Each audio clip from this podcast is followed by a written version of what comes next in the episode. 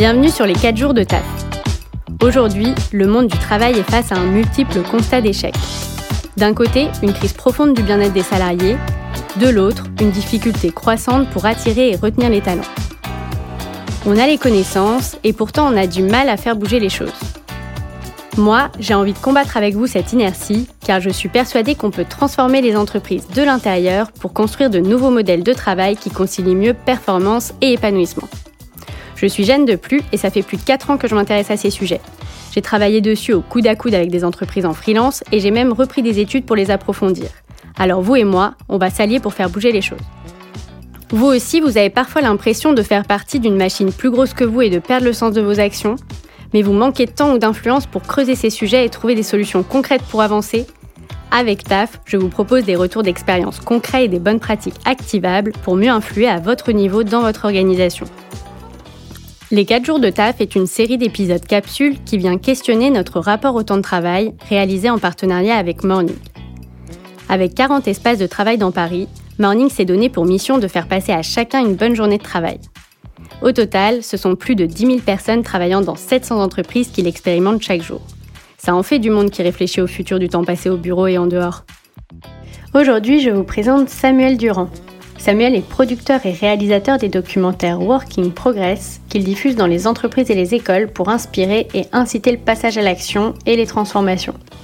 Il est aussi l'auteur de la newsletter Le billet du futur et c'est la deuxième fois que Samuel vient sur TAF. Ça fait un moment que Samuel explore les transformations du travail et je lui ai donc demandé de revenir sur TAF sur cette saison capsule puisqu'il vient de terminer les tournages du troisième volet de Working Progress qui s'est concentré sur notre rapport au temps de travail. Le timing était parfait, alors je voulais que Samuel me partage les grandes tendances qui sont ressorties de ses recherches et de ses rencontres.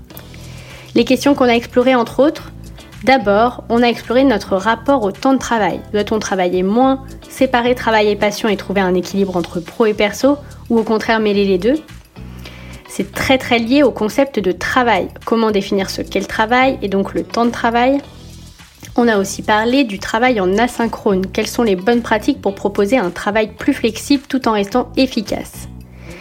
On a aussi discuté du passage à la semaine de 4 jours chez Puffer et des indicateurs pour mesurer l'efficacité ou la performance d'une entreprise. On s'est posé les questions pourquoi et comment mesurer l'efficacité et la qualité du travail avec d'autres indicateurs que le temps passé sur une tâche? J'espère que l'épisode vous plaira et je vous souhaite une excellente écoute. Salut Samuel, bienvenue sur les 4 jours de taf. Salut Jeanne, merci. Je suis hyper contente de te recevoir euh, aujourd'hui. Euh, tu reviens sur TAF en plus parce que euh, bah, on s'était déjà eu sur, sur mon podcast il y a quelques temps et c'était c'est le premier épisode de TAF qui est sorti. Je suis vraiment hyper contente que tu reviennes. Et je vois qu'on a level up en plus la première fois, on était dans ton appart. On était dans mon appart. Et là, on est, on est dans un beau, un beau studio chez Morning, c'est assez cool. Ouais, carrément. Bah, c'est euh, la réflexion euh, que m'a faite aussi Albert. Euh, qui, pareil, le bah, premier épisode que j'ai fait avec lui, c'était pareil dans les premiers, j'étais chez lui. Mhm. Et ouais, là, on est dans les, chez Morning Lafitte, dans leur studio de podcast. Donc, merci à eux parce que c'est vraiment trop cool.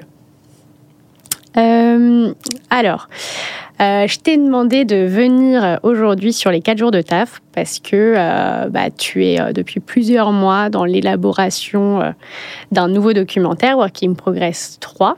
Mhm. et du coup, ce documentaire-là, ce volet-là, est consacré à notre rapport au temps de travail. donc forcément, bah, j'avais plein de, plein de choses à, à voir avec toi euh, sur cette saison. Ça a beaucoup de sens. Et en plus, on en avait parlé. Enfin, quand j'ai eu l'idée de cette euh, saison de podcast, je t'en avais parlé. On s'était eu. Donc, ça m'a aussi conforté. Quand j'ai su que tu faisais ton troisième volet là-dessus, je me suis dit, bah, c'est que c'est un sujet vraiment d'actualité à creuser. Donc, euh, je suis hyper contente. alors, avant, pour les auditeurs qui ne te connaîtraient pas, mhm. c'est possible. Est-ce que tu peux te présenter et me raconter un petit peu très rapide ce que tu as fait parce que sur, euh, si on veut un peu plus euh, t'écouter sur ton parcours, il y a l'épisode 1 de TAF que vous pouvez aller écouter qui est toujours euh, sur les plateformes d'écoute. Ouais, bah, je, j'ai commencé à m'intéresser aux transformations du travail il y a 3-4 ans maintenant, d'abord avec un rapport d'études sur le sujet, suite à une Learning Expedition de 6 mois où j'avais rencontré des pionniers qui avaient des pratiques innovantes dans le management, dans l'organisation, dans les outils sur le travail. Et puis j'ai voulu passer à des formats plus ludiques pour partager ma réflexion. C'est là où j'ai fait euh, des documentaires et une bande dessinée. Le premier documentaire qui s'appelle Work in Progress s'intéresse euh, aux différentes façons de donner sens à son job dans le salariat, en tant que freelance, au sein de communautés, de collectifs, plein de façons différentes. Le deuxième, lui, s'interroge sur les leviers de motivation. Why do we even work? Pourquoi est-ce qu'on travaille et pourquoi est-ce qu'on rejoint une entreprise plutôt qu'une autre? Et le troisième, effectivement, euh, s'intéresse à notre rapport au temps de travail. Et puis, pour entre tous ces projets-là, je mène d'autres petits projets qui m'amusent. J'écris une newsletter aussi euh, qui s'appelle Le biais du futur. J'interviens pour diffuser ces documentaires beaucoup dans des entreprises et dans les écoles aussi. Euh, et voilà, je, m'intéresse à tous ces sujets de transformation euh, du travail. C'est ça qui m'occupe au quotidien. Alors la première question que je voulais te poser, Samuel, c'était de savoir pourquoi ce sujet pour le troisième volet. Il y a un fil rouge qui relie tous les, les, documentaires que j'ai fait pour, pour l'instant et que je voulais conserver pour ce troisième opus. c'est de garder à chaque fois une réflexion qui est à la fois philosophique et très pratico-pratique. Donc philosophique, pourquoi est-ce qu'on travaille? Ou est-ce qu'il faudrait travailler moins? Et en même temps très pratico-pratique avec des concepts qui existent, qui fonctionnent déjà et qu'on peut répliquer, comme la semaine de 4 jours, comme le fait de finir plus tôt, ce concept d'équilibre pro-perso ou pas, euh, euh, et, d'autres sujets euh, sur la synchrone typiquement. Il y a plein plein de sujets en fait, et donc je voulais garder ces, deux niveaux. Et puis à un moment donné, je faisais la sieste dans un parc à New York au mois d'avril ou au mois de mai, je sais plus, et cette idée de rapport au temps de travail m'est apparue comme ça. Je me suis dit, ah mais oui c'est ça en fait, ça faisait quelques semaines déjà que je moulinais dans ma tête les idées, je me disais plein de d'angles que j'ai envie de creuser, mais j'arrive pas à trouver le fil rouge qui va les relier. Et puis, euh, je me rappelle de ce moment-là au soleil euh, où euh, ça me tombe dessus. Je me dis, ah, en fait, c'est ça, c'est le rapport au temps de travail qui relie en fait tous ces sujets-là. Et, et, je crois que je me suis pas planté. En tout cas, là, on vient de terminer quasiment toutes les interviews. Je dis quasiment parce qu'en fait, on en a rajouté une. On a 90% globalement du documentaire qui est déjà tourné. Et je, je vois dans quelle direction ça va aller, mais en même temps, comme tous les autres documentaires, l'écriture, elle se fait à partir du montage. Donc, euh, il y a des trucs que j'avais pas identifiés euh, comme euh, de la même façon dont ils vont être traités finalement dans le documentaire. Et par exemple, la semaine de 4 jours. Ok, hyper intéressant. du coup, c'était quoi à la base tes objectifs? Comment tu as défini les boîtes que tu allais voir ou les personnes que tu allais voir? Alors, la réflexion elle est toujours la même pour faire les documentaires. D'abord, je commence par écrire ce qui ressemble à un gros article ou une petite dissertation. Euh, on peut choisir. Euh, et en fait, c'est en plan, en trois parties, trois sous-parties globalement, si tu veux. Euh, je, reste fidèle à mes années prépa dans, la construction de mes réflexions et de se dire qu'en fait, tu t'écris une grosse base de ce que tu as envie de faire, de ce que tu aimerais partager comme réflexion. Et puis ensuite, tu te dis, OK, c'est qui la meilleure personne, la meilleure entreprise pour représenter ce concept-là? Et donc, dans la partie 1, je parle de réduction du temps de travail. T'es dit, bah, il faut que je trouve une entreprise qui est passée la semaine de 4 jours, alors qui n'est pas passée il y a 2-3 mois, qui a un peu de recul sur le sujet, et idéalement qui est capable de parler de ça sur différents corps de métier. Et donc, LDLC, bah, c'était euh, la meilleure boîte. Je sais que Laurent est passé à ton micro euh, sur le sujet. Donc, euh, donc LDLC, pour le coup, c'était la meilleure boîte parce qu'il représentait trois types de métiers. On pourrait y revenir, mais sur à la fois le tertiaire, sur la logistique et puis sur les vendeurs en boutique. Euh, deuxième sujet, je m'étais dit, bah, en fait, il va falloir aussi qu'on voit des entreprises qui réduisent un petit peu le temps de travail, pas il faut pas à la semaine, mais chaque jour. Et donc là, on allait voir le modèle nordique, le modèle euh, scandinave. On était en Suède. Et en fait, la boîte n'est pas forcément la plus importante. Ça, pourrait être quasiment n'importe quelle boîte, au pays, euh, pas aux Pays-Bas, en Suède. Mais voilà, c'était se dire comment est-ce qu'on trouve une personne qui va être associée à la réflexion. Et en fait, on se rend compte ensuite que la personne, souvent, elle apporte beaucoup plus que ce qu'on avait imaginé, ce pourquoi on était venu la chercher au départ. Et du coup, bah, le documentaire part dans d'autres directions qui n'étaient pas imaginées au départ, mais qui sont super intéressantes. Et, et c'est ce qui fait que ça marche bien à la fin, je crois aussi. Ok. Euh, merci pour ces backstage de la réflexion. Euh, et comme ça, ça paraît beaucoup plus simple que ce qu'on imagine, en fait. Une petite dissertation, euh, ça commence, ça commence par là. Après, c'est, j'imagine que c'est pas si simple. Oui, et puis, et puis c'est des mois de réflexion. Tu vois, là, on est en novembre. Et, et, je considère pas que le documentaire est écrit encore. Tu vois, j'ai, commencé à écrire ce que, ce que j'appelle une grosse disserte. Ça fait peut-être 7-8 pages quand je finis de l'écrire au mois de mai. Aujourd'hui, ça en fait peut-être 10. J'ai pris des notes, j'ai changé. J'ai, franchement, il y a la moitié seulement qui est valide par rapport à ce que j'imaginais à ce moment-là quand je l'ai écrit au tout début. Et maintenant, on va passer au montage et c'est là où la vraie écriture se fait. C'est qu'on a une heure de Laurent. Ok, qu'est-ce qu'on garde? Pareil, on a une heure fois, mm. fois 10 ou 15 intervenants, je ne sais même plus. Qu'est-ce qu'on garde à chaque fois? Comment est-ce qu'on les met les uns après les autres? Et puis dans ce documentaire, on a toujours la même chose, un mix aussi entre bah, des personnes qui incarnent les transformations qu'elles ont réussi à mener, des professionnels, des CEO, des DRH, des managers, des salariés qui témoignent, et des experts, tu vois, qui sont des, auteurs. On a un anthropologue aussi, on a un sociologue euh, qui euh, parlent dans le documentaire et qui prennent la parole pour contextualiser et puis pour, euh, pour apporter aussi une vision un peu, un peu plus large, la big picture en fait de cette transformation. Mmh ouais. Je vois très bien. Euh, ok, alors euh, ça m'intéresse de savoir un petit peu quelles idées tu avais à la base, quelles étaient pour toi les tendances, un petit peu les questions qui se posaient, euh, puisque toi tu es en veille bah, permanente, c'est ton gros sujet, le futur du travail, et, là tu as, as axé ça sur le temps. quelles étaient du coup les grandes tendances que tu identifiais et les questions que tu voulais explorer à la base? La première grande tendance, c'était notre rapport euh, à la réduction du temps de travail. De se dire que historiquement, déjà, on a une tendance à la réduction du temps de travail depuis euh, des dizaines d'années.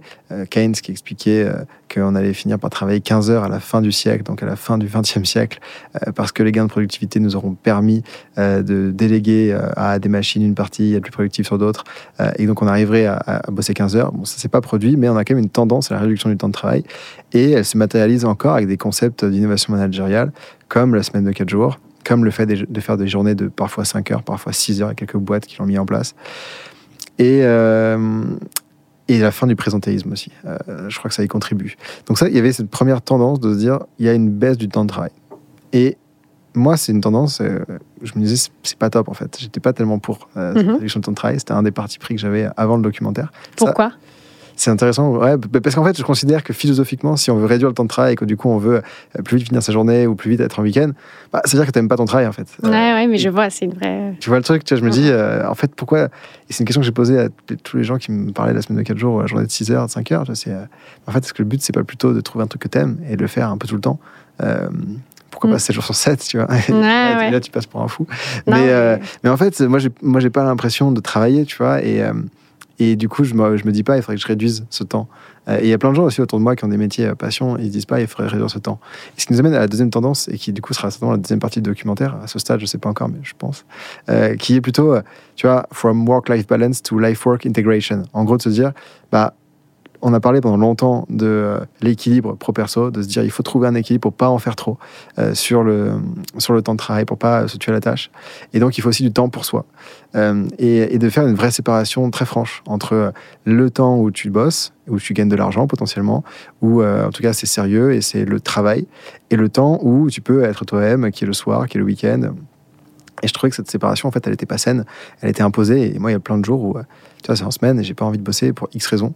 Euh, soit parce que j'ai pas le niveau d'énergie, soit parce que bah, à ce moment-là, j'ai pas forcément grand chose à faire, euh, soit parce que euh, bah, j'habite près de la montagne et, la neige et je préfère aller skier un mardi. et en revanche, j'ai grave envie de bosser le week-end parce qu'une idée me vient, tu vois. Et bah, je, te disais j'écris et en fait, l'écriture, l'inspiration, moi ce matin, je me suis levé super tôt pour écrire, ça m'arrive jamais, mais parce que j'avais trop envie d'écrire à ce moment-là. Et tiens, on est lundi, donc effectivement, c'est cohérent pour la société. mais ça aurait pu être dimanche aussi, tu vois. Et ça m'arrive régulièrement le week-end. Et, et, en fait, tu vois, c'est cette, idée-là de, de dire, on va plutôt intégrer et choisir quand est-ce qu'on bosse, sur quoi est-ce qu'on bosse, mais de pouvoir le faire dans une continuité, et pas dans une forme de rupture qu'il y avait dans l'équilibre pro-perso, que j'aimais pas trop. Donc là-dessus, on a été voir, euh, euh, pour le documentaire, des gens qui pouvaient jongler avec leur job euh, complètement, en fait, qui faisaient pas cette séparation entre pro et perso, qui pouvaient bosser un peu où ils veulent, quand ils veulent. et qui Dans les entreprises? Dans des entreprises. Euh, oui, dans des entreprises toujours. Parce que quand tu es en freelance, c'est trop simple. Enfin, quand tu es déjà indépendant, c'est un peu. C'est vrai, tu fais bien de préciser, effectivement. Et encore, j'ai l'impression que les freelances, quand même, ils le font pas tellement. Euh, ils s'imposent quand même un rythme très euh, traditionnel de travail. Mm. Et même une séparation encore plus poussée, je pense, entre pro et perso, parce qu'il y a besoin de faire, cette, de faire cette coupure, sinon c'est sans fin, en fait. Sinon, on s'arrête jamais. Vu qu'il n'y a pas quand même un, un code du travail des freelances, en fait, tu ne respectes pas forcément cette, cette séparation. Et donc, j'ai l'impression que même les freelances, c'est pas forcément les, mm, premiers ou les meilleurs pour faire ça. Et donc, dans l'entreprise, effectivement, des boîtes qui avaient euh, euh, euh, laissé la possibilité à chacun de s'organiser comme il le souhaite sur leur temps de travail. Et peu importe qu'on soit le soir, la nuit, le week-end, en fait, et notamment Buffer, qui est un objet très intéressant, un objet de curiosité, une entreprise assez curieuse parce qu'à la fois ils ont mis en place la semaine de 4 jours et depuis le départ, ils sont en full remote, ils sont sur tous les fuseaux horaires quasiment, donc ils jonglent avec le travail, tu vois, ne serait-ce que pour faire une réunion, parfois, bah oui, tu l'as fait à 22h ou tu l'as fait à 6h le matin et par contre, l'après-midi, non, tu vas faire autre chose parce que tes collègues de la réunion sont pas là parce qu'ils sont dans, dans, notre pays.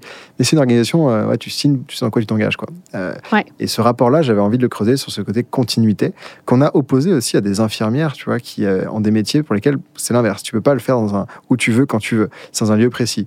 Mais par contre, euh, c'est un métier dans lequel tu t'engages, euh, tu t'engages tellement que tu te, ces sujets de, tu vois, de, de, quête de sens aussi, d'enjeux de, mission, ils n'existent même pas pour elles. Et ces sujets, pareil aussi de le, le, temps de travail, c'était un truc qui était, qui était marrant parce que euh, l'innovation de, de, ces infirmières qu'on a été voir, Buurtzorg, euh, c'est d'avoir arrêté de contrôler le temps de chaque tâche. Une infirmière, généralement, euh, en tout cas dans le modèle avant, euh, toutes les tâches étaient timées de certaine façon et elles devaient faire du reporting sur le tâche qu'elles avaient, qu'elles avaient effectué. Et, et c'est le, cas, le cas en France? J'ai l'impression que ouais. dans notre modèle, nous, d'hôpital, euh, on, a un, on a un système comme ça qui, qui est très inspiré du modèle de l'entreprise et qui euh, impose aussi aux soignants, enfin, euh, toute, toute fonction confondue, de beaucoup faire du reporting, euh, de faire des passations, pour faire oui. la passation à la personne suivante, de bah, justement bien inscrire tout ce que tu as fait pour se blinder aussi par rapport à des enjeux de sécurité si jamais il y a un mmh. problème. Mais du coup, euh, là, ce qu'ils ont fait, c'est qu'ils ont arrêté de timer tout ça et de laisser une beaucoup plus grande liberté à chaque infirmière de s'organiser comme elle le souhaite et de passer plus de temps avec les patients si besoin et en fait de les autonomiser. Et donc, ils ont réussi à réduire de, je crois, c'était 60% euh, le temps de soins par an par, euh, par patient. Ce qui est gigantesque, parce que du coup, elles peuvent s'occuper d'autres patients dont, qui ont besoin de soins à ce moment-là. Parce que comme dans tous les pays du monde, aux Pays-Bas, bah, ils ont, euh, pareil, euh, euh, besoin de plus de soignants qu'ils n'en ont. Et donc, il y a ce sujet du temps de travail qui était intéressant à creuser avec eux. Et puis après, on a été voir aussi ceux qui, ceux qui ont des équilibres de travail, où en fait, ils recherchent le fait de travailler tout le temps. Au contraire, et un, peu comme ce que je vis moi, mais je sais que c'est une minorité de personnes, euh, ce que vivent quand même des sportifs de haut niveau, certainement des artisans, des, commerçants qui vivent au-dessus de leur commerce, euh, des personnes, dans, des entrepreneurs, très souvent aussi, euh, dans la, des gens dans l'agriculture, où en fait on travaille tout le temps parce que la vie c'est le travail. Il y a plein de dimensions dans le travail. Il y a des moments qui sont agréables, d'autres qui sont moyennement agréables, d'autres qui sont pas agréables. Il y a plein de choses, mais quasiment tout est du travail. Et donc des gens qui ont cet équilibre-là où tout est du travail pour aller les voir. Et donc je pense que dans ce troisième documentaire, il y aura peut-être plus de contradictions aussi que dans les précédents. On a été voir différents modèles. Euh. Et donc ça, c'est les deux tendances. La dernière tendance que j'avais envie d'aborder dans ce documentaire, c'était de parler aussi de.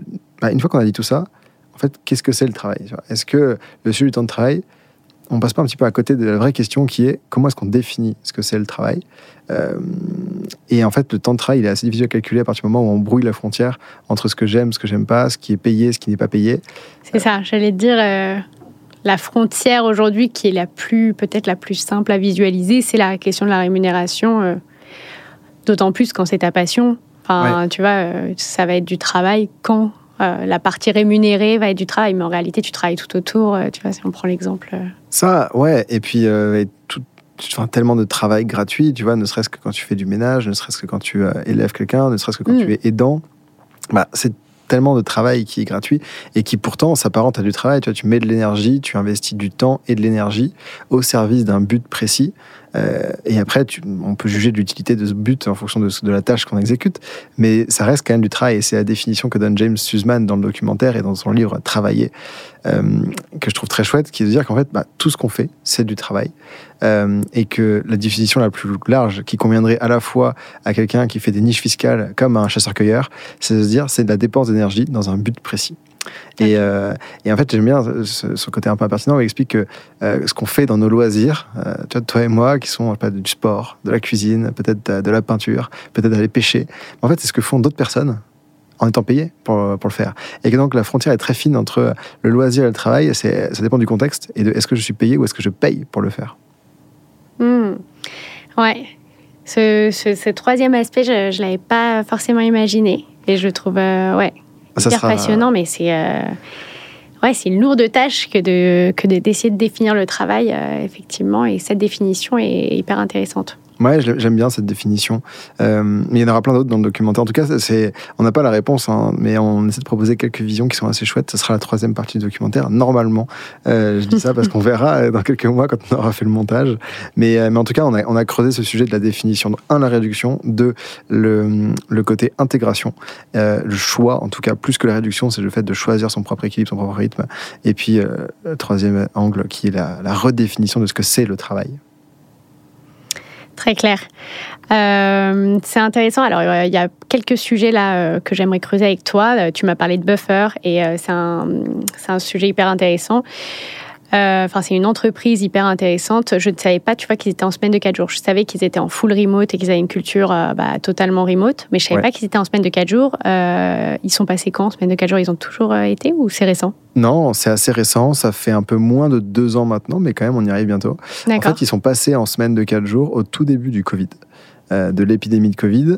Euh, et ça a été instauré à l'initiative du CEO qui s'est dit, dans cette période de stress généralisé pour tout le monde, parce que pandémie mondiale, on n'a pas envie que le travail soit un fardeau en plus, en fait, que ça devienne une contrainte et que ça rajoute une dose de stress parce qu'il y a plein de nouveautés, plein de trucs à gérer. Et donc, on peut se permettre en tant qu'entreprise de se dire, prenez un jour de plus. Et donc, de façon temporaire, pendant un mois, ils ont testé la semaine de quatre jours.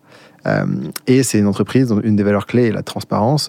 Euh, et donc, ils ont, ils ont documenté ça, en fait. Ils ont commencé à, bah, mener des enquêtes internes aussi pour voir comment c'était vécu. Au début, euh, et ce qu'ils me disaient, c'est que ils n'étaient pas forcément hyper surpris parce que comme c'était une boîte qui était déjà hyper en avance sur le côté full remote, sur le côté asynchrone, sur le côté transparence, n'importe qui peut consulter les salaires. Même là, vous écoutez le podcast, si vous voulez voir combien gagnent les gens ces buffers, vous pouvez aller voir maintenant sur Internet et vous pouvez même simuler votre propre salaire si jamais vous êtes candidat pour savoir combien vous gagneriez. Donc en fait, ils avaient des innovations qui étaient déjà assez marrantes et déjà poussées depuis leur création. Donc, ils n'étaient pas hyper surpris que ça arrive. Mais dans ce contexte-là, ils étaient surpris. Ils se sont dit que c'était un beau geste.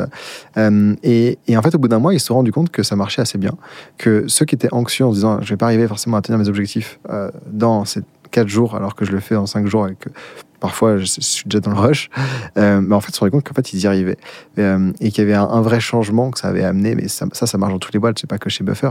C'est-à-dire qu'en fait, on, on, prend bien plus conscience du du respect qu'on doit avoir pour le temps de chacun dans l'entreprise.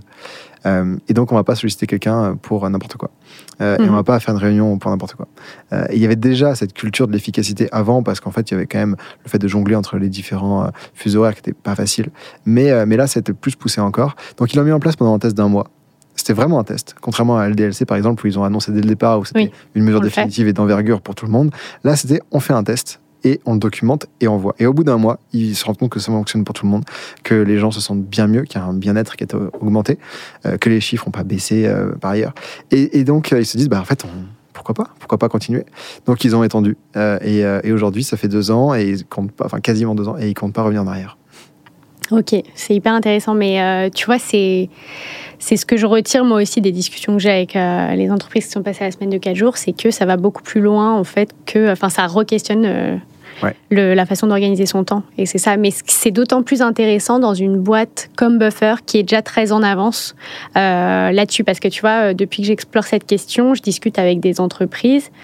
Euh, des, tu vois, plutôt start-up, en tout cas des, des entreprises qui se développent vite et qui sont pas très grandes encore et qui sont hyper intéressées par euh, ce modèle-là, et essayer de tester la semaine de 4 jours, mais qui se disent, mais nous, on est déjà en fait hyper euh, efficace, quoi. Tout est un peu mhm. millimétré, on voit pas comment on peut euh, être plus efficace et produire la même chose sur 4 jours, quoi.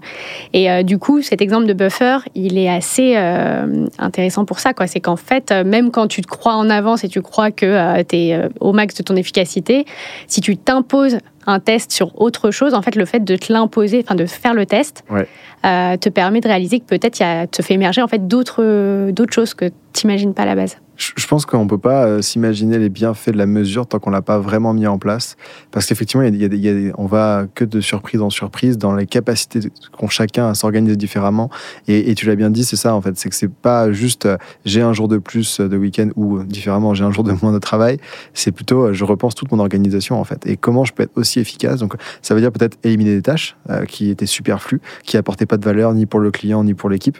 ça veut dire peut-être cutter des meetings qui étaient inutiles ou ou les raccourcir ou inviter moins de monde dans ces meetings pour, pour faire gagner du temps à chacun. et souvent, en fait, il y a quand même une personne en trop, même dans les boîtes hyper efficaces, c'est toujours peut-être une personne en trop ou un meeting qui dure 45 minutes qui pourrait en durer 30. et on, on, grappille un peu de temps comme ça, qui en fait fait du bien à tout le monde. et ça ne veut pas dire qu'on est du coup sous pression non-stop toute la semaine et qu'on n'est plus qu'à là dans des discussions avec les gens de la boîte qui sont en dehors du boulot. On a toujours ce temps-là. Mais, mais on, le fait, on le fait moins, on le fait quand on en a besoin et on respecte beaucoup plus le temps de chacun. On, on, évite les tâches superflues. Et c'est là où ça fait beaucoup de bien, en fait. On pourrait presque tous passer par ce sevrage, peut-être de 2-3 mois, de semaines de 4 jours. Après, le truc, c'est qu'on ne reviendrait jamais. ouais. Mais, euh, mais carrément, hein. c'est vrai que euh, en plus, du coup, c'est vachement lié à euh, l'épanouissement dans le travail qui vient de l'impact et de la valeur que tu crées au quotidien. C'est ça, en fait, qui drive les gens et qui les rend heureux de travailler. Donc, plus tu es efficace, entre guillemets, et plus tu as l'impression que chaque heure que tu passes et, enfin, produit quelque chose et, et, permet à, l'entreprise et à ton objectif d'être atteint, euh, plus a priori tu vas être épanoui dans ton travail. Donc c'est vrai que c'est vachement euh, plus large en fait que simplement une question de temps. Oui, et puis la, la, question à se, à se, poser, à mon avis, c'est aussi euh, est-ce que le salaire que je paye à mes salariés, à mes membres, il est pour récompenser le temps passé dans l'entreprise ou la valeur créée Parce qu'en fait, si jamais la réponse c'est la valeur créée et que la personne est capable de créer la même valeur en 4 jours, il n'y a pas de raison de ne pas passer à la semaine de 4 jours. Euh, il y a peut-être quelques métiers, et encore, en fait, quand on regarde l'exemple de LDLC, ça nous prouve que même des métiers de vendeurs, dans lesquels il y a un temps de présence, en fait, il y a du présentéisme par défaut, ça peut passer à la semaine de 4 jours, modulo mhm. de quelques ajustements. Mais, et encore, c'est justement, il n'y a pas besoin de recruter non plus énormément. Carrément. Bah, L'exemple d'LDLC, oui, pour cette variété comme ça des métiers, euh, est hyper... Est hyper intéressante. Je vous encourage d'ailleurs à aller écouter l'épisode 2 et ensuite d'avoir aussi le retour d'expérience du Working Progress 3 qui sortira. Tu nous en diras un petit peu plus sur les, mhm. les timings. Euh, mais c'est vrai que l'exemple d'LDLC sur la, aussi le, le fait qu'il soit assez gros, c'est quand même une boîte de 1000 salariés qui est développée depuis longtemps, etc. et qui, et qui a réussi à changer alors qu'ils sont installés dans un modèle depuis, long, depuis 20 ans. Donc plus de 20 ans. Donc, euh. C'est ça que je trouve assez fort. Euh, c'est que la plupart des boîtes qui, euh, à ce jour, en tout cas en 2022, fin 2022, ont mis en place la semaine de 4 jours dans le monde, c'est des boîtes plutôt petites, donc plutôt taille buffer, qui fait un peu moins de 100 salariés, un buffer. Il y en a quelques boîtes qui font 150, 200, peut-être 300. Et, et souvent, c'est des boîtes dont la majorité des métiers sont des métiers du service, du tertiaire. et donc, on imagine assez bien effectivement les gains de productivité qui permettent de compenser cette, euh, réduction du temps de travail chaque semaine. Mais, euh, mais LDLC prouve qu'en fait, ça peut marcher dans quasiment tous les métiers. Ça, je trouve, euh, je trouve assez chouette. Ouais, carrément. je voulais parler un petit peu aussi avec toi de buffer et creuser l'asynchrone parce que eux ils sont au-delà de la semaine de 4 jours ils sont sur bah, un full remote depuis le début mhm. et donc ils, travaillent en asynchrone et bah, l'asynchrone et le temps de travail c'est forcément lié puisque ça permet aux gens de travailler à des horaires différents. Oui. Euh, et moi, je crois beaucoup euh, à cette, euh, tu vois, un futur du travail dans lequel les gens peuvent organiser leur journée de travail un peu comme ils veulent, quand c'est possible et quand ça désorganise pas l'entreprise. Mais justement, comment du coup Buffer fait, enfin, quelles sont un peu les, les règles de fonctionnement qui, qui fait que ça marche alors qu'ils sont sur tant de fuseaux horaires? Déjà, c'est un équilibre à trouver. Ils expliquent qu'ils ont bien tâtonné, qu'il y avait des périodes où ils étaient en full asynchrone et quasiment aucun meeting. Et qu'en fait, ils en sont revenus un petit peu de ça. Qu'ils font quand même une partie de meeting. En fait, même quand on est complètement à distance, on a besoin de se retrouver dans des moments. Donc, il y a, plusieurs off-sites, soit complets, soit par équipe, euh, dans lesquels on se retrouve, qui forgent quand même cette culture d'entreprise et qui fait qu'on est efficace quand on travaille parce qu'on se connaît, parce qu'on a un vrai lien qui s'est tissé euh, lors de ces moments-là. Après, la synchrone, euh, bah, ça fonctionne très bien parce qu'il y a, y a vraiment euh, y a plusieurs choses. Il y, a de la transparence déjà dans toutes les décisions, donc il y a une culture de l'écrit qui est super forte. Chaque meeting, il y a un compte-rendu qui est écrit où la vidéo est enregistrée. Ce qui fait que n'importe quelle personne qui va se saisir d'un dossier en cours de route peut rattraper et peut voir ce qui a été dit, ce qui a été fait, quelles décisions ont été prises, à quel moment. Et donc ça, c'est une notion qui est hyper clé. Euh, et ça va de pair avec une, des valeurs qui sont aussi, qui est le fait de, de communiquer énormément. C'est vraiment même plus qu'il en faudrait, plus que ce qu'on fait dans l'entreprise. Mhm. parfois on a l'impression de répéter 18 fois un truc et on se dit non mais c'est pas bête quoi. Mais en fait si, en fait il vaut mieux le répéter beaucoup trop plutôt que pas assez. Et c'est ça, c'est un des partis pris qu'ils ont. Ils, répètent tout régulièrement et tout est très très très clairement expliqué. et c'est ce qui fait que chacun en fait est au courant de tous les projets et peut saisir en cours de route et, et se sent pas largué en fait parce que c'est ça le, le, vrai risque en asynchrone, c'est de dire en fait si je rate un train à un moment donné, j'arriverai plus à rattraper parce qu'en fait, les gens avancent dans leur côté et moi, je suis euh, perdu au milieu de tout ça et je sais pas vraiment ce que je dois faire. Donc, je me sens désengagé et donc, en fait, je fais le minimum et ça marche plus. Euh, et eux, la clé, c'est d'arriver à embarquer tout le monde avec des moments des temps forts assez réguliers dans lesquels l'équipe se retrouve, et puis une culture d'écrit qui est super forte, euh, avec une vraie confiance, une vraie transparence dans la communication, qui fait que ça cartonne pour eux euh, et pour leurs 80. Et ils se sont, euh, ils se sont cherchés quand même. Il ils ont des réunions de temps en temps encore pour des moments qui sont stratégiques, mais ils essaient d'en faire le minimum, et toutes les décisions se prennent à l'écrit, en discussion. Ouais, mais c'est super intéressant ce truc de l'écrit parce que je pense que dans plein de boîtes, notamment des grosses, euh, il y a beaucoup de réunions qui pourraient être remplacées par un mail, en fait. Et en fait, il y a une, une, espèce de culture de la réunion qui n'est pas du tout euh, faite dans un but de, de, travailler ensemble, mais juste de partager, ben voilà ce que j'ai fait, comment, voilà, voilà mes avancements sur, euh, sur ce projet, et qui pourrait vraiment être remplacé par un mail plutôt que 30 minutes de présentation de ces avancements. C'est terrible. Et, et ça, c'est, ça, c'est vraiment un énorme temps perdu. Alors, si on parle de productivité, et, de, et ça pourrait être tellement plus efficace que. Ouais, et à la limite, tu fais ta réunion quand tu as envie de voir tes collègues et de discuter, mais tu sais que toutes les décisions ont été prises et tu vas caler un créneau peut-être d'une demi-heure. Tu auras cinq minutes de réunion au début pour, euh, euh, pour avancer vraiment sur le sujet, mais quasiment tout a déjà été calé en amont. Et ensuite, 25 minutes pour euh, chit-chat, quoi, parce que tu as envie de le faire avec tes collègues et c'est un choix, quoi. Et mais c'est pas de la réunion un peu inutile, présentéiste, quoi. Tu sais en quoi tu t'engages. Il y a d'autres choses, selon toi, qui font la réussite un peu de ce système de buffer? Hmm. D'autres pratiques qu'ils ont qu'ils ont mis en place Non, je suis pas sûr qu'il y ait encore d'autres choses. Après, c'est un tout, tu vois. Oui, c'est une culture d'entreprise euh, globale aussi. C'est une culture globale qui fait que ça marche. Ils ont tâtonné pendant 10 ans. Je suis pas sûr qu'il y ait un autre truc qui vraiment marché. Le, truc clé, c'est transparence et euh, culture de l'écrit. Communication par écrit. Ok. Euh, merci. Top. Il y a un autre sujet sur lequel j'ai envie de revenir avec toi. Mhm. Euh, sur euh, bah, ce qui serait potentiellement ta deuxième partie euh, du coup de documentaire. c'est le cas des infirmières que tu m'as évoqué là, parce que je trouve ça super intéressant, d'autant plus qu'en France, comme je disais, on, a, on est rentré dans, dans les systèmes hospitaliers, etc., dans, dans, les systèmes de soins, dans un, quelque chose qui ressemble à l'entreprise, qui a pris sur l'entreprise, alors que c'est absurde, ça peut faire perdre du temps, même si ça sécurise. Enfin, on imagine l'intérêt, mais il y a aussi un intérêt de gain de productivité par tâche, etc., en mesurant la productivité, qui n'a pas vraiment de sens euh, dans ces métiers du soin.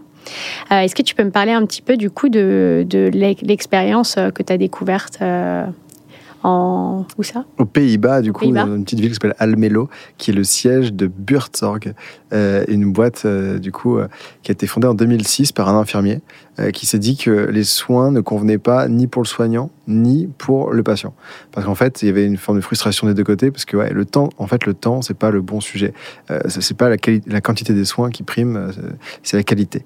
Et donc, on n'a pas besoin de quelqu'un qui enchaîne. Et, en fait, voilà, le premier truc qui allait pas, c'était qu'il y avait un reporting beaucoup trop poussé sur chaque action. Hein. J'ai passé 9 euh, minutes à faire telle tâche avec telle personne, ensuite j'ai passé 3 minutes avec elle pour faire telle autre tâche. Et puis, en fait, il fallait tout noter. Il y a tellement de temps de paperasse qu'on passait bah, autant de temps quasiment à soigner qu'à raconter ce qu'on avait fait. Et donc ça, ils se sont dit, bah, en fait, c'est pas ce qui est intéressant les soignants, ce qui intéresse, c'est d'être plus proche des patients. Donc on va pouvoir diviser ce temps-là en supprimant euh, cette paperasse qui est clairement inutile.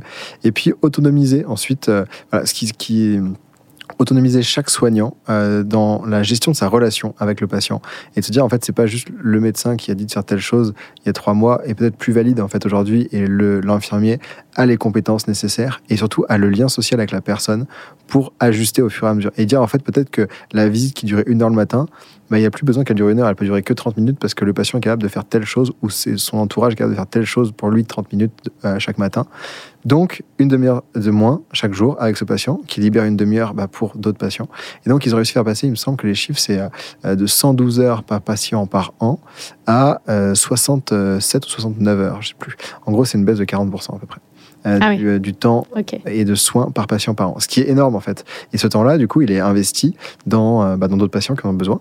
Et par ailleurs, euh, bah, les, les relations euh, sont bien plus poussées entre le soignant et le patient. Euh, le but, c'est pas seulement de- de- d'effectuer les soins, mais c'est aussi de discuter, d'être un- une présence, d'être un lien social.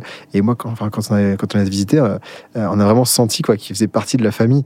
Euh, à Noël, ils ont un cadeau sous le sapin, ils ont une petite carte, euh, et, euh, et ils, ils connaissent vraiment bien chaque patient. C'était assez dingue le niveau de confiance qu'il y avait, parce qu'ils ont réussi à nous faire rentrer avec une équipe de tournage dans la chambre Ah d'une dame qui recevait ses soins, qui, qui ont changé une poche, et qui était très à l'aise en fait de nous accueillir dans cette situation-là, parce qu'elle était hyper en confiance avec le soignant qui, euh, qui la suit depuis euh, voilà, des années. Quoi. Donc ça, c'était euh, assez fort.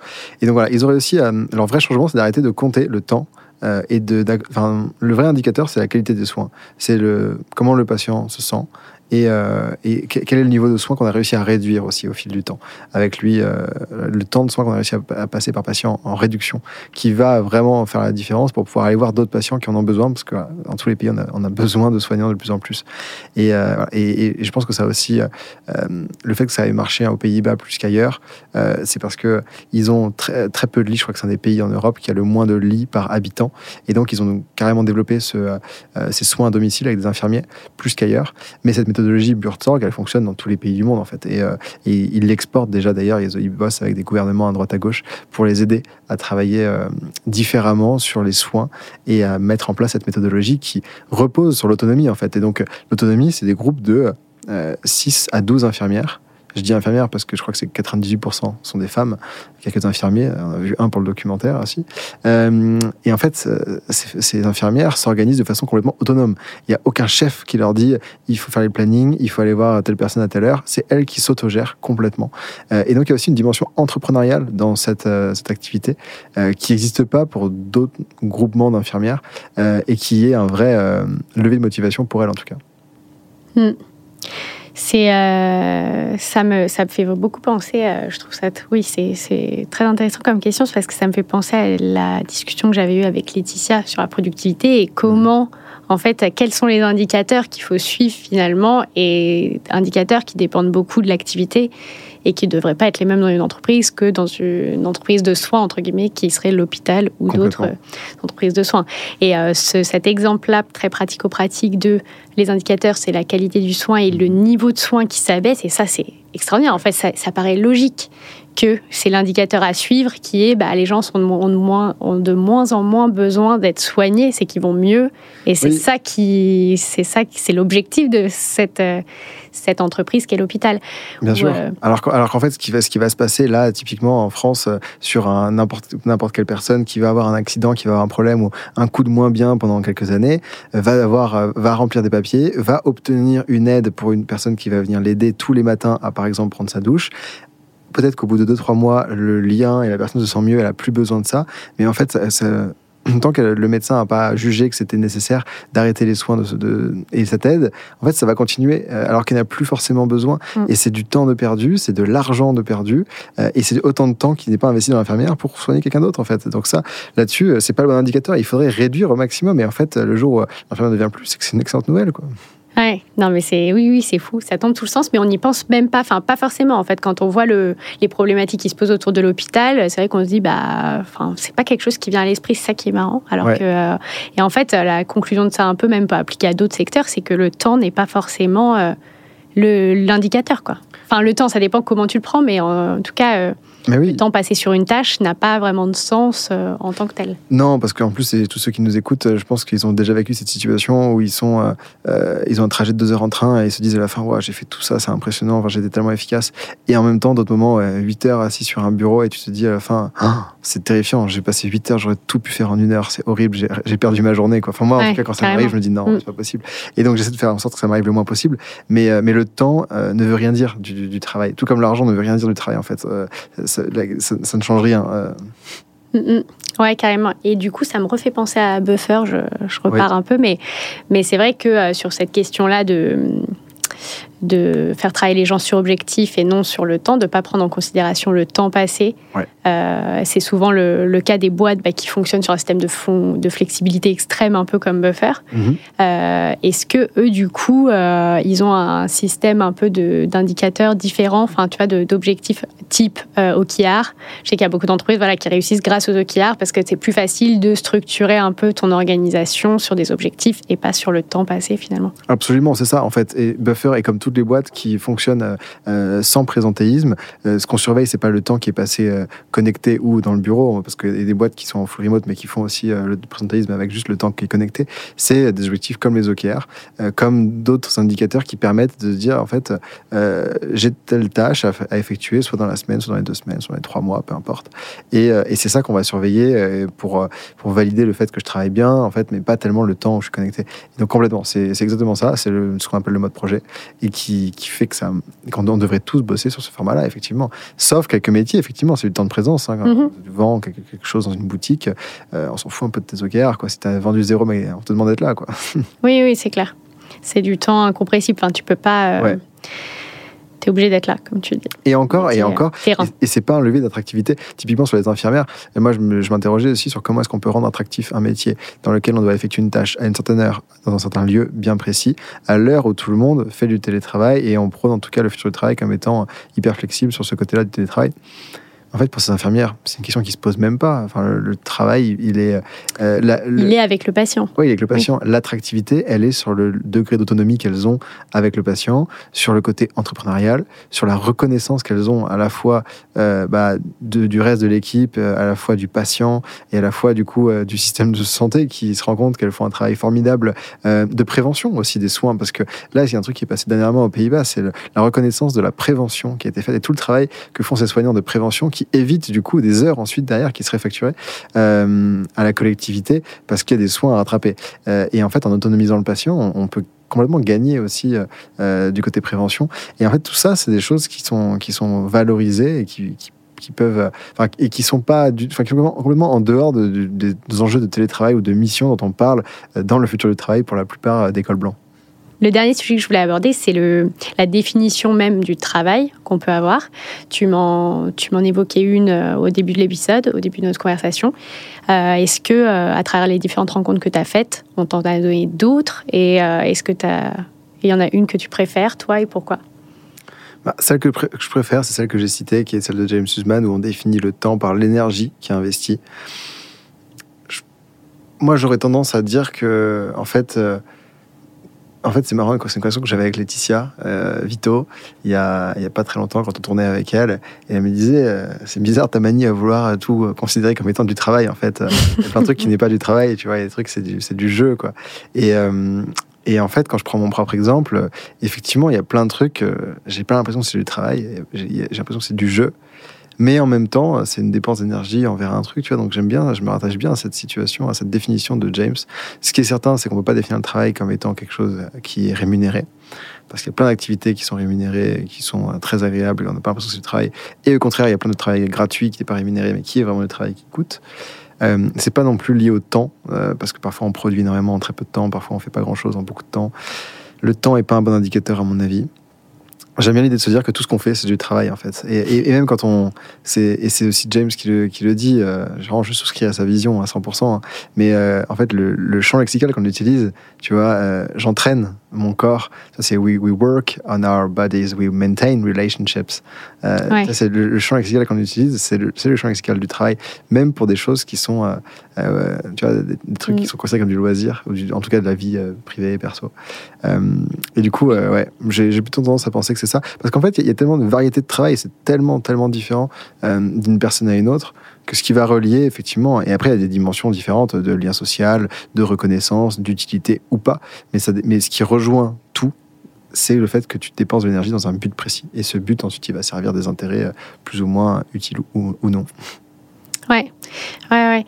Et c'est une question qui est complexe parce que, euh, tu vois, je, te, je disais par exemple, moi, ce qui, me, ce qui m'étonne un petit peu en ce moment, enfin, ce qui m'étonne, ce qui me questionne, c'est euh, à la fois un espèce de d'équilibre, enfin une question autour de l'équilibre vie pro vie perso qui est beaucoup ressortie avec le Covid notamment et, et comment en fait euh, on veut trouver un bon équilibre. Et ça, ça va un peu avec la tendance de est-ce qu'on réduirait le temps de travail pour avoir plus de temps pour notre vie perso, etc. Et de l'autre côté, on a vraiment une quête de sens, mhm. euh, d'avoir un travail qui a du sens, etc. Et c'est un petit peu, et selon moi, je me disais, c'est un peu antinomique parce que, bon, euh, si on veut trouver un travail qui a du sens, on va pas vouloir, du coup, le réduire. Ouais.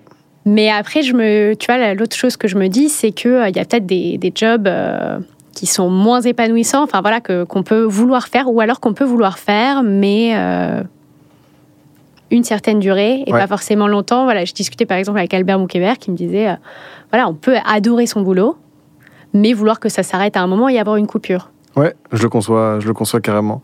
Euh, et c'est un peu ce que j'ai compris avec la semaine de 4 jours, tu vois, où je, je disais que philosophiquement, j'y étais plutôt opposé au départ. Je reste opposé philosophiquement, je pense, au concept. Mais par contre, euh, j'ai carrément compris l'intérêt. Effectivement, tu peux aimer ce que tu fais, euh, mais, euh, mais, mais, vouloir faire autre chose aussi, tu vois. Et, et, en fait, quand tu regardes ce que font les gens sur la semaine de 4 jours, on va tomber d'accord en fait parce que ils font du travail sur leur journée en plus. Oui. Alors ce soit c'est une activité vraiment, c'est un side project, c'est un truc, c'est du travail. C'est ce que tu fais toi, par exemple, ça c'est le podcast. Oui, oui, carrément. Plus ah, moi, je sais jamais définir ce que tu vois si c'est du travail ou pas. Ah, complètement. Euh, complètement à la frontière. Mais on va dire que c'est du travail, tu vois, mm. parce qu'en fait, tu t'es quand même préparé, tu dois caler tes interviews, la logistique. Après, tu bosses avec des gens pour faire les enregistrements, pour faire du montage, ah, et de la communication. Donc ça, ça, ressemble quand même beaucoup à des projets professionnels. Oui. Et, en fait, la plupart des gens, bon, soit ils vont faire un project dans ce style, soit ils vont faire autre chose qui n'a rien à voir. Peut-être du loisir, peut-être des tâches ménagères, peut-être euh, élever quelqu'un, peut-être s'occuper de quelqu'un, peut-être faire du sport, s'occuper de soi.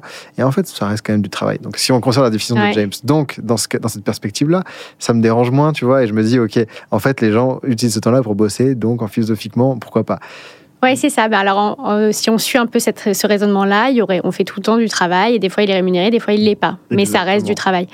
Et, euh, et c'est vrai que ça peut être une distinction parce que tu vois, je me suis aussi dit, et ça me fait penser à une conversation que tu avais eue dans une vidéo avec Inde et ouais. ici il y a 2-3 ans, je pense maintenant, mhm. euh, où elle disait, euh, pour trouver un travail, pour te questionner si c'est le bon travail, fait que essaye de voir si on ne payait pas pour le faire, est-ce que tu serais content d'y aller quand même? Et, et, ça rejoint un petit peu cette distinction, enfin cette question de la rémunération entre un travail payé ou un travail non payé. Moi, je suis assez d'accord que les deux sont un travail, mais après, euh, peut-être qu'il y a certaines activités sur lesquelles euh, tu es à l'aise d'être rémunéré et tu vas trouver du sens euh, comme ça, et d'autres, par exemple, où tu vas vouloir la, la, mener à bien et la faire, mais sans vouloir la pousser à ce qu'elle génère, sans, qu'elle, sans que l'objectif soit de générer une rémunération. Ouais, tu vois? Complètement, je vois, je vois, très bien. Et c'est pas le même plaisir pour, tu vois, ça va pas être forcément le même plaisir si tu as cet objectif ou pas. Tu vois moi, j'ai tendance à décorréler le travail de la notion de rémunération et de dire qu'il y a des activités qui, qui, rapportent et qui parfois en fait sont considérées par la société comme étant du travail, d'autres qui rapportent pas et sont considérées aussi comme du travail. En fait, et c'est, pas très grave. Tu vois, je prends l'exemple souvent de la BD parce que c'est un truc où je passe des heures et des heures et en fait, je, je gagne pas rien, mais je gagne quasiment rien, si tu veux, avec cette bande dessinée. Mm-hmm. Mais j'adore le faire, en fait, et, je, et je, le fais. Et, et pourtant, il y a, faire une BD versus un documentaire, j'ai pas l'impression qu'il y ait une utilité particulière, tu vois, qui est euh, une forme de reconnaissance de la société pour avoir fait une BD par rapport à avoir fait un documentaire. C'est juste mon propre plaisir, euh, qui je pense pas soit meilleur que sur le documentaire. Tu vois, c'est plaisirs différents, mais qui sont assez chouettes. Euh, et je comprends après le fait pour d'autres personnes de se dire, ah oui, de, façon bénévole, je vais investir mon temps dans des associations ou dans l'éducation, typiquement. ça, c'est des choses que, que je comprends pas complètement. Ce que j'ai du mal à comprendre, en fait, c'est plutôt ceux qui se disent équilibre pro-perso. Je valorise ça à fond je fais le minimum dans mon job pour parce que la vraie vie elle commence après. Et là en fait c'est là où je me dis on a on a abdiqué quoi. C'est des gens qui, qui ont abdiqué et qui se disent bah non, en fait le travail je m'en débarrasse plus possible. C'est un fardeau. La vie elle est à côté. Et du coup c'est là où c'est antinomique avec la volonté d'avoir du sens dans son job. C'est des gens mm. qui ont abandonné cette quête de sens et se disent non je trouverai jamais de sens. Tant pis je prends mon salaire, je fais mon truc et la vie c'est après. Et j'ai plein de potes moi qui font ça aussi. Et, euh, et c'est là où je trouve c'est super triste, super dommage. Il y a des métiers sur lesquels c'est alimentaire et on veut le faire le plus vite possible pour s'en débarrasser. Et je comprends complètement la dimension réduction du temps de travail dans ce cas-là. Euh, mais la plupart des gens, quand même, c'est pas des métiers alimentaires. Et c'est plutôt le fait d'avoir choisi, euh, de ne pas se poser la question, en fait, d'avoir une forme de déni, quand même. une forme de résignation. résignation. Euh, et tu te dis, du coup, ok, bah non, moi, équilibre pro-perso à fond, ça me parle. Mhm. Alors que tu pourrais trouver un équilibre plutôt d'intégration. Entre les activités, c'est ça. C'est un équilibre entre différentes activités. Je suis assez... Mais si vous voulez, on peut ne pas appeler du travail. Si vous voulez, on peut dire activité. Si, vous voulez, ces activités, c'est pas du travail. si, vous Et je pense, de toute façon, dans le champ lexical grand public, on, restera en mm. dehors du travail, tu vois. Ça passera jamais de dire je vais au travail quand tu vas faire du sport avec des potes, quoi, le week-end. Oui, c'est vrai qu'on a du mal à s'imaginer. Euh, merci beaucoup. Dernière question. Euh, si tu as un, euh, deux ou trois grands apprentissages de toutes ces rencontres que tu as fait ces derniers mois, ça serait lequel ou lesquels? Hmm, c'est une bonne question. Il y a beaucoup, beaucoup d'apprentissages. Franchement, à ce stade, j'ai du mal à en retenir un parce que je suis en train de seulement de les digérer. Tu vois, je démarre le montage et je pense que je pourrais te répondre à cette question assez facilement dans quelques mois. aujourd'hui, elle, est difficile parce qu'il y en a énormément. Je dirais que comme d'hab, les, les, speakers m'ont surpris à chaque fois euh, en m'apportant plus que ce que j'étais venu chercher, euh, en, en, proposant des visions, euh, tu vois, qui, qui sont parfois euh, où eux-mêmes ont été surpris par leur propre raisonnement. En fait, je trouve que euh, ce qui fait un peu, ce qui lie un petit peu euh, les, différents speakers, c'est que c'est des gens qui ont osé se poser des questions sur le rapport au travail et le rapport au temps de travail. Et quand on creuse ce sujet-là, on se rend compte aussi qu'on a une personnalité qui, forge notre vision, qui est complètement différente d'une personne à une autre. Et, et j'invite tout le monde à se poser la question. Moi, je me suis posé la question et tu vois, je me suis défini aussi sur mon rapport au temps de travail. Et euh, je me suis rendu compte que j'étais à la fois un énorme fainéant euh, et que j'avais jamais aussi peu bossé que cette année. Euh, alors qu'en fait, et en même temps, je suis, surproductif et je suis incapable d'avoir une demi-heure sans rien faire, tu vois. C'est que si j'ai une demi-heure, je lance un projet, c'est obligé, tu vois. C'est sûr, j'ai trop envie de faire mille trucs et ma seule limite, c'est mon temps. Et en même temps, j'ai jamais fait autant de tennis et de ski et vu mes potes et ma famille que cette année, tu vois. Et j'ai mm. l'impression que plus j'avance, plus je bosse et en même temps, moi, j'en fais, quoi. C'est assez paradoxal, mais je produis plus et je bosse moins, moins de temps. Et tu as des conseils pour euh, questionner son rapport au temps de travail comme ça Comment tu as fait toi pour te... Ma première question à se poser, c'est plutôt euh, sur, ouais, sur, sur, le travail, pas seulement sur le temps, mais sur le rapport mm. au travail. C'est qu'est-ce que. Ouais, J'aime bien la question que dont tu as parlé tout à l'heure sur Inde, tu vois, qu'est-ce que je ferais si je n'étais pas payé? Moi, j'aime bien poser l'envers, tu vois, qu'est-ce que je ferais si j'étais euh, millionnaire euh, jusqu'à la fin de mes jours, j'avais suffisamment d'argent sur mon compte, tu vois, à quoi je dédierais mes journées? Et c'est à peu près la même question. C'est la même chose. Ouais, complètement. Mm. Et en fait, la réponse, souvent, quand on, quand on arrive à répondre à la question, eh ben, on sait ce qu'on a envie de faire et on, comprend assez bien si on va chiller devant Netflix, euh, faire des magasins, faire des trucs euh, euh, de, qui sont considérés comme étant du loisir par la société consumériste. Et souvent, c'est pas ça. C'est ça qui est dingue, c'est que personne ne répondrait à cette question par chiller devant Netflix. En fait, ça, tu as envie de le faire le dimanche parce que tu es fatigué ouais, ou que tu t'éclates pas par ailleurs, mais c'est vrai que c'est pas une. Ou tu vas le faire un mois. La, la réponse. C'est les vacances pendant un mois, tu vois. Tu mm. vas te dire, ok, ouais, là, j'ai envie de couper parce que si tu viens de millionnaire, souvent, c'est parce que tu as beaucoup bossé, donc voilà, tu vas couper et tu vas te dire, ok, maintenant je chill pendant un mois, je vais faire je sais pas, boire des cocktails euh, au bord de la plage et vraiment rien faire, quoi, farniente. Mais euh, en fait, très rapidement, sur la plage, tu vas t'emmerder et tu vas revenir bosser. Et, sous, une forme différente, mais tu vas refaire un truc productif, oui, c'est sûr. Complètement. Bah, c'est pour ça que la plupart des, des gens qui sont millionnaires ou qui sont entrepreneurs et tout ne s'arrêtent pas. En fait, as des gens qui deviennent très, ah très, très, très riches et qui continuent à développer des choses et à faire des business. Euh, voilà, c'est pas une question d'argent. Absolument. Euh, super. Ben, merci beaucoup, euh, Samuel, pour cet avant-goût du documentaire. J'ai hâte de le voir très vite. Est-ce que tu peux nous dire un, un peu quand est-ce que ça va sortir? Le documentaire sortira tout début avril 2023. Le, dernier, c'était euh, l'année dernière. Le, précédent documentaire. C'était en avril aussi. qui était sorti euh, plutôt même, il était sorti mars. En, mars. Je crois que c'était le 9 mars à l'époque, en ligne euh, et en entreprise, en école et tout. Et puis là, pareil, il sortira sur les, bah, des plateformes qui seront très certainement similaires. en entreprise, dans des écoles, à partir d'avril. Je ne peux pas encore donner de date parce que je ne sais pas encore précisément, mais début avril 2023, en tout cas, il sera prêt, c'est sûr. Trop bien. Bah, j'invite tous les gens qui nous écoutent à, aller le voir et, à rattraper le retard s'ils n'ont pas vu les 1 et 2 parce qu'ils sont vraiment très très bien. Euh, merci beaucoup et à bientôt. On en rediscutera du coup quand on aura digéré. J'irai voir ça. Avec plaisir. Au cinéma. Au cinéma en salle. en salle. Merci pour l'invitation, Jeanne. Avec plaisir. Salut. J'espère que cet épisode vous a plu. Ce que j'en retiens, c'est d'abord la définition du travail de James Huseman. On travaille dès lors qu'on dépense de l'énergie dans un but précis, que ce but serve des intérêts plus ou moins utiles. Je retiens aussi qu'il faut repenser notre façon dont on mesure la productivité d'une entreprise et d'une équipe en fonction de son activité. L'exemple des infirmières expliqué par Samuel est frappant. Les indicateurs suivis par cet hôpital n'étaient plus le nombre de soins effectués par infirmière, mais bien la qualité du soin et la réduction du temps de soins passés par patient. Et quand on y pense, Ça paraît totalement absurde de mesurer l'efficacité d'une structure de soins par le nombre de soins effectués dans une journée par personne, par exemple, comme si l'objectif était d'en faire plus, alors que l'objectif est de soigner moins, donc d'en faire le moins possible. Et la troisième chose que je retiens, c'est le lien entre le choix des bons indicateurs, et surtout des indicateurs qui ont du sens, et l'autonomie des collaborateurs. Encore dans l'exemple de Samuel, les infirmières sont totalement autonomes et responsabilisées, et du coup, cette confiance associée aux beaux indicateurs rend leur quotidien bien plus épanouissant et porteur de sens, et donc leur engagement à l'entreprise d'autant plus fort. Merci d'avoir écouté les 4 jours de taf. Si vous avez apprécié cet épisode et qu'il vous a été utile, vous pouvez m'aider à le diffuser en une minute en mettant une note et un commentaire sur Apple Podcast et en en parlant autour de vous. Pour être averti de chaque sortie, n'oubliez pas de vous abonner, de vous inscrire à la newsletter et de me suivre sur LinkedIn. Tous les liens sont dans la description de l'épisode. Et si vous cherchez des bureaux ou voulez réaménager ceux que vous avez déjà pour qu'ils collent parfaitement à votre vision du temps de travail, rendez-vous sur www.morning.fr. Les équipes Morning ont toutes les solutions pour trouver ou imaginer avec vous la pépite qui vous fera passer une bonne journée de travail. À bientôt!